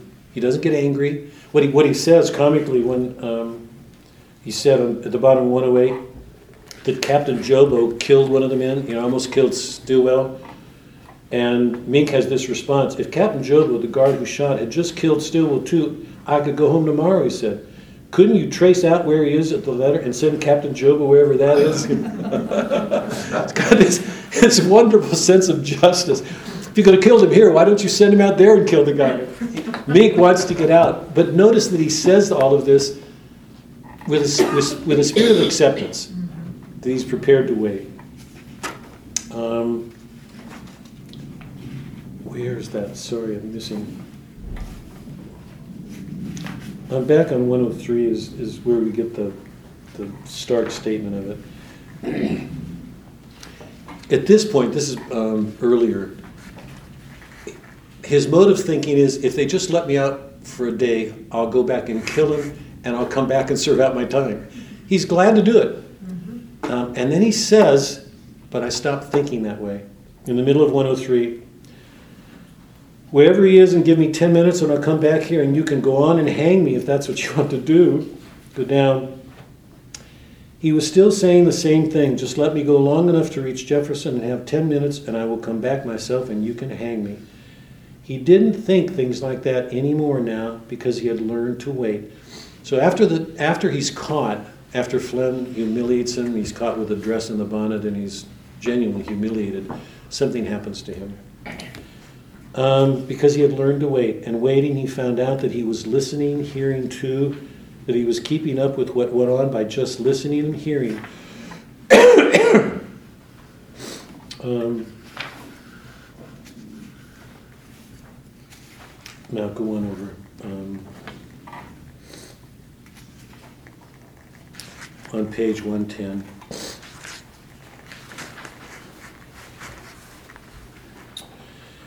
Mink is counting off the days before he's released, and you know Stillwell was going to um, kill him, and 110 in the middle. Um, so there just ain't nothing no human man can do, because if if Stillwell were gone, he'd get he'd be out now, right? But so he's saying there's nothing nobody can do. I'm here, and he's accepting it. Yes, the warden said, give him give him time, and he will do something else. The police somewhere will catch him for. Time, he said. Suppose a man ain't got time just to depend on time. Down. Yes, he said, he'll have that much time to work on. Then Christmas again, another card with the Mexican postmark, three years now, not near as far as you think. He stood there fragile and small and durable in the barred overalls, his face lowered, a little peaceful. Still Mexico, I noticed, he said. Maybe he will kill him there. What? The warden said. What did you say? He didn't answer. He just stood there peaceful, musing, serene. Then he said, before I had that air cow trouble with Jack Houston, when I was still a boy, I used to go to church every Sunday and Wednesday, prayer meeting too, with the lady that raised me, until I. Who were they? The warden said. You said your mother died. He was a son of a bitch. She wasn't no Kim Tall. She was just his wife. Was his name Snow? Snopes? Yes, Snopes, until I got big enough to burn out on God, like you do when you think you're already growed up and don't need anything from nobody. Then when you told me how by keeping nine of them ten fellers from breaking out, I didn't just add five more years to my time, I fixed it. So you weren't going to let me out. I mean, is there a more supreme injustice than that? He could have been released for his own good. The warden's holding him back. So he's not serving out his punishment. It's just one more way in which this they seem to be working against him. By all rights, he should be out. Then when you told me how by keeping nine of them, ten fellers from breaking out, I didn't just add five more years to my time, I fixed it so you weren't going to let me out at all. I've taken it back. Because what's he going to do? He served out his time. The warden's not going to let him out and jeopardize his life. He's absolutely helpless. Even serving his sentence isn't going to free him here, right? Um, I've taken it all back. Took what back? The warden said. Back from who? I've taken it back from God. You mean you joined the church since that night two years ago? No, you haven't. You've never been inside a chapel since you were back. The warden thinks he's he's joined the, the he calls it the small, violent, irreconcilable, nonconformist, non-everything, and everybody else which existed, the regular prison religion. He's describing that the group of inmates who form a body to practice a religion, but there's some violent spirit to it. He's assuming that's what Mink means, but clearly he, that's not what he means. Go down by the conviction of crimes peculiar to the middle class. This, these are the inmates to respectability originating in the domestic domesticity or anyway uxoriousness, bigamy, rifling, the sex That is, he's saying that all of these men who are hardened criminals have their origins in respectability. That's where they all come from, that world. I didn't need no church, he said. I done it in confidence. In confidence, the warden said? Yes, he said, almost impatiently. You don't need to write God a letter. He has done already seen inside you long before. He would need to to bother to read it because a man will learn a little sense in time even outside. But he learned it quick in here that when a judgment powerful enough to help you will help you. If all you got to do is just take back and accept it you are a fool not to. So he will take care of Stillwell for you the warden said. Clearly the warden's laughing at him right now. Why not what's he got against me thou shalt not kill the warden said why did he tell Houston that? I never went all the way to Jefferson to have sleep on a bench in the deep would just try to buy them shells until Houston made me. Well, I'll be damned. And he says he wants to be careful of the God because he's not what sure will happen to him if, if Nick's right. Um, so when it was only October, no holiday Valentine or Christmas card month he knew of, when the warden sent for him, he was not even surprised. The warden sat looking at him for maybe a half a minute with something not just aghast, but almost respectful in the look, then said, I will be damned. It was a telegram this time. It's from the chief of police in San Diego, California. There was a church in the Mexican quarter. They had stopped using it as a church. Had a new one or something. Anyway, it had been consecrated. So what went on inside, since even the police haven't quite caught up with yet, Last week it fell down. They don't know why. It just fell down all of a sudden. They found a man in it. What was left of him? This is what the telegram says fingerprints, FBI identification, your man, number 08213, Shuford H. Stillwell. The warden folded the telegram back into the envelope and put it back into the drawer. Tell me again about that church you said you used to go to before Houston made you kill him. he didn't answer that at all. He just drew a long breath, exhaled, I can go now, I can be free. The, the warden then says, I mean, this is another, here's that they. Except you know that he's learned to trust the they, because he said, you don't have to write God a letter. And it's the first time he says God.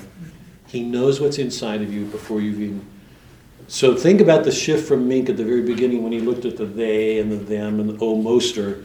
Now he's talking about a God who knows the heart. And then he says, I'm free. And then immediately the warden says, No, you're not, because you can't get out without a petition. And then Mink gives up again because then there's nothing to do. I mean, he just never stops because he doesn't have the, the lawyer is not around. He has no family. His wife's dead.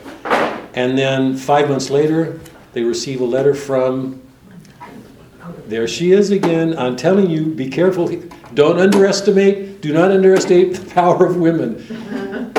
He, he knows nothing about her except what he hears. She knows nothing about him, and yet she initiates this petition. So, with the petition, Mink's free. And then there's that lovely scene, but I'm going to wait until we meet when he gets out of jail and he enters into this world that is absolutely. He, it was dirt when he walked in, it's paved, there are noises and lights, and it's a world completely changed. He's 63 years old now. He can't count on his body. He, he's afraid to ask people because he's never asked people in his life how to do things. He's absolutely a misplaced person, estranged, marginalized, but he's got a purpose. Um, I want to pick up with that reading here, but um, but a couple of questions. The next section is called the Linda section. Um, she doesn't know Mink, and she she got Gavin to send this petition to release him. So what's going on with Linda? That's the first question. And what's going on with Mink? How, how has he changed? Two, two brief questions before we leave. What's your response to Montgomery Snopes in that chapter? Any feelings about him? Why did Faulkner put it there? In some sense, it seems so strange, it almost doesn't belong, but there it is. Why did he put that there? Just a pawn. It's just a pawn. A pawn? He's using them. Huh? He's using You mean them. Flem? No, Flem is using, Flem is using. Flem is there. Montgomery Right, right, right. But still, I mean, yes, all right, Flem is. But we could have known that if Rat, Ratliff could have narrated that section easily. Ratliff knows, he could have easily conveyed all of that, but we don't get that. We get that from, so this is the, an up-close personal experience of Montgomery. And by the way, I forgot to read that passage. The, the, the chapter ends with his saying, I want to go to jail because I want to get free, I want to be safe from the Snopes world. And he's looking forward to jail. Um, he'll get out, but why that chapter on Montgomery?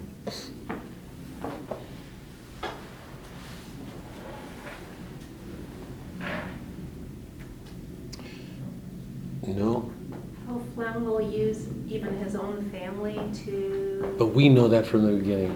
He's there's, I mean, he's been using his family, getting rid of them, using them.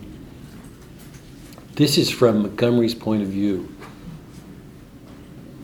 What, how do you look at it as a human being when you think about the way we've been encouraged to see the Snopeses all along? He's a willing partic- participant in the whole thing. I don't know that he's, he's willing because he he doesn't really have a choice. This guy is different. He's not, he's not your average Snopes. I agree. I mean, there's more to him. There's depth, there's, I was sympathetic to him. I mean, he's gonna get bested by Flem.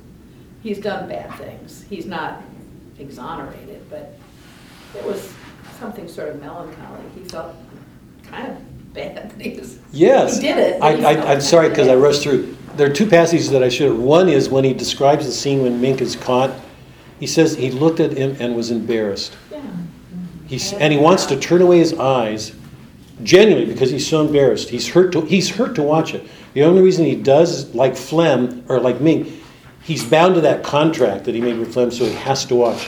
So against himself, he's forcing himself to watch something that's humiliating. So he's sympathizing with him. And Proud. yeah, and later, um, when he's recalling that moment, and the and the Snopes family, he'll say he was actually proud of him because of the spirit that he showed. Going, going through Montgomery Ward, you get a sense of the, the futility that he, he recognizes in trying to defeat Flem. Because the way he does it, the fact that the, the envelope with the stamp, basically, it's it's the difference between a federal crime Yep. or a non-federal crime. Yep. A federal crime, then you're gonna go to a federal penitentiary, and that's not where Mink is. Yeah. But he threatens him with that. And he realizes he has really no choice but to do what he, what he's been asked to do, whether he wants to do it or not. And so, in, in, in a warped sense, he looks at how Flem gets things done, and that's where, you know, there's almost a sense of pride in the fact that, you know, he seems to be virtually indefeatable, so you kind of get that sense. I don't think And, he's, I don't think he's proud of Flem. I Well- think he's, I think he's looking at Mink and the fight that Mink had with the guards in this dress and sunbonnet. Um, And he was proud of the spirit of that snow. Yeah. Um, I don't think he was proud of. There's a Flem. couple of things here. Wait, just because we got. I just saw it with a different, you know, but, you know, it's a, good point too. Couple, couple of things quick, because um, this is not a small chapter. It's extraordinary if you think about it. I think what, what Faulkner is doing, once again, if you put these chapters together, is that he's showing us there's something very, very human in these outcasts. Remember, Montgomery looks at war at um, Reba's eyes and is aware that there's something there. And, and we learned that she lost Binford, that she's alone. He's able to feel things and sympathize with people in a way we've not seen with the Snopes. So something's happening to him, and whatever's happening was intensified and taken farther by what he experienced with Mink, because he looks at them sad, saddened and proud This is not a Snopes, because Snopes himself, would, Flem, would have felt nothing.